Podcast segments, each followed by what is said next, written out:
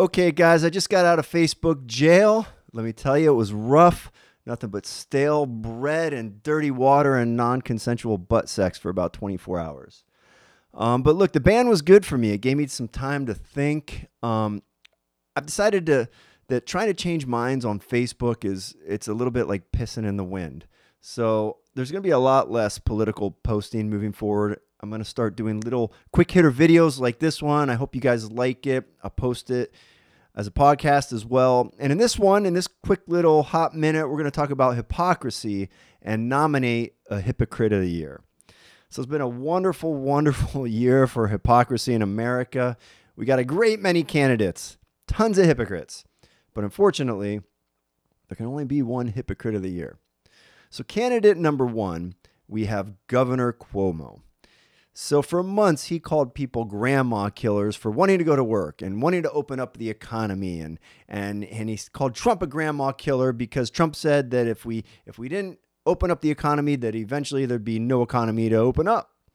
So then, just a couple days ago, literally a week before Joe Biden's about to be inaugurated, Cuomo had a change of heart and he tweeted, We need to open up the economy before there's no economy to open up. I don't know. I mean, I guess I get it. Cuomo's brand of open up the economy is the good kind because the small businesses are already dead after 10 months of shutting them down. Whatever. Candidate number two, we got super hottie with the dance moves, AOC. Now, she mocked people protesting the election and said that it was unsafe for the future of democracy to have these protests. But she also tweeted during the Sumps BLM riots that protests are supposed to make you uncomfortable. That's the point. And then also during those summer riots, she didn't condemn the violence or the cop killings that happened. She doubled down during these riots, during the cop killings, during the burning down of businesses, and she said, Cops are hunting and killing black people in the street for sport but this wasn't inciting riots, I guess. I don't know. You see, I guess what it is is that AOC was cheering on the good kind of rioting and looting and murder and burning down our cities and small businesses, while simultaneously denouncing the bad kind of rioting, you know, like at the Capitol. You guys just aren't smart enough, like AOC, to know the difference between the good rioting and the bad rioting. So, candidate number three, and, and I thought about making this one the, the winner is Twitter itself. Almost the winner. Twitter banned Donald Trump from their platform, but worse than that, they they applauded Google and Amazon for taking their main competition, social media app Parler, and removing them out of existence. That app is literally gone. 2 million people on it, gone. Just 2 days after after applauding that move after removing Trump and applauding Google and Amazon, Twitter tweets, this this is this is amazing. Ahead of the Ugandan election, we are hearing reports that internet service providers are being ordered to block social media and messaging apps. We strongly condemn internet shutdowns. They're hugely harmful, violate basic human rights, and the principle of the open internet. Okay. Yes, Twitter, I agree with you five minutes ago, but it seems you disagree with yourself from four days ago. But maybe that's just because I'm dumb and the kind of censorship that Twitter was doing is the good kind of censorship. And Uganda, see, they're doing the bad kind of censorship.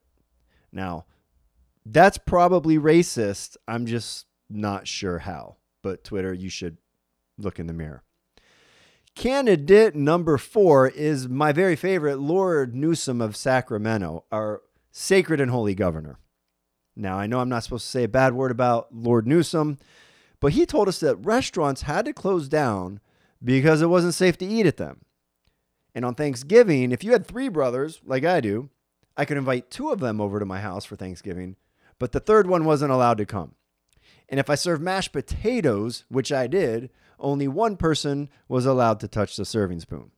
This was literally a rule. This was in his rules that he published and put out. And also, you had to eat outside, couldn't eat in the house. And if you had one of those outdoor tents, it had to be open on three sides. Then, no less than a week later, guess who got caught eating at one of the most uppity California restaurants with the very health officials who helped him make all these corny, stupid rules. But I guess what it is is rules for thee, but not for me, as he decried from his rich ivory tower, looking down upon his peasants. Love that guy. Candidate number five, Mayor Sweep Sweet Swamp Thing from Chicago. This this one is is just hilarious. I mean, it cracks me up because she didn't even try to make an excuse. It's almost like she was purposely competing to win Hippocratic Hypocrite of the Year.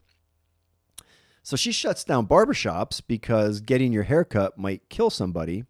And then just two, three days after shutting down barbershops, she goes out and gets her haircut at a barbershop and gets called on her BS. And her reason was literally, I'm a public figure and I have to look good. now, besides blatant hypocrisy, I mean, I don't want to be rude, but unless they've invented face transplant, the the ship has sailed on looking good for you, lady. So give that one up. Then we got candidate number six. We got Joe. If you didn't vote for me, you ain't Black Biden. He just announced that coronavirus relief money will be pro- prioritized in favor of people of color and women. Or an easier way of saying that is that it will go to everybody except white men. I mean, honestly, that makes total sense because we all know that white men are the devil, and that's why the bride handcuffs me to the bed at least once a week and beats me and tells me I'm a bad boy. But just a month earlier, Joe, Corn Pop is my bitch, Biden, said that Donald Trump had been dividing America for years with his discriminatory rhetoric and that his administration would not discriminate. So I think that Joe, you need to go get a dictionary and look up the word discriminate, please. Now, I'd tell it to you, I'd read it to you, but I was told by a friend whom I love that if I tell you the definition of the word, that would be mansplaining, and I don't want to do that. So I won't read you the definition, but homie, look it up. So a lot of great hypocrites there, but none of them are deserving of hypocrite of the year. We can only give it to one. Unfortunately, we can only have one hypocrite of the of the year. There can only be one winner. Very sad because many are deserving, but the winner of hypocrite of the year, Fancy Nancy Pelosi. So not only did Fancy Nancy visit a hair salon to get her 150 year old skull worked on to make her look pretty after shutting down salons herself. And not only did she get caught for that, but that's not even the worst of it for Nancy. At the time of recording this, she is on Capitol Hill right now, fervently working to impeach the president. And her reason is that he, he tweeted that the election was stolen and made statements that the election was stolen for a month. And obviously, that's 100% of the reason why a bunch of lunatics stormed the Capitol. That's the reason she's stating that he's being impeached. Okay, so regardless of what you think about Donald Trump, that's her reason for impeaching him. Got it. But guess what? Guess what? Fancy Nancy, back in May of 2017, six, seven months after he won, five months after Trump was already inaugurated, Fancy Nancy was still pounding the drum that the 2016 election was fraudulent and stolen, and she tweeted that Congress needed to take action to overturn it.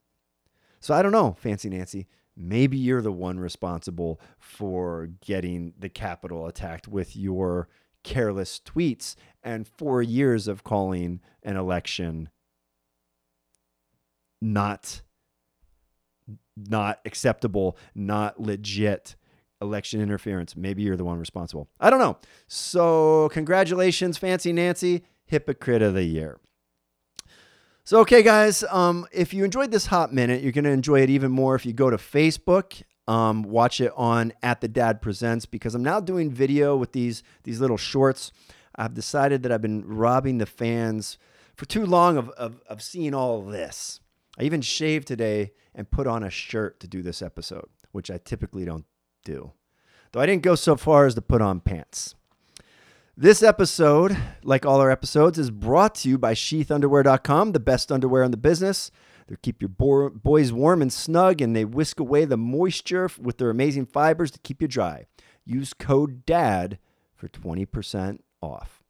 All right, guys. Hope you enjoyed it. Bye.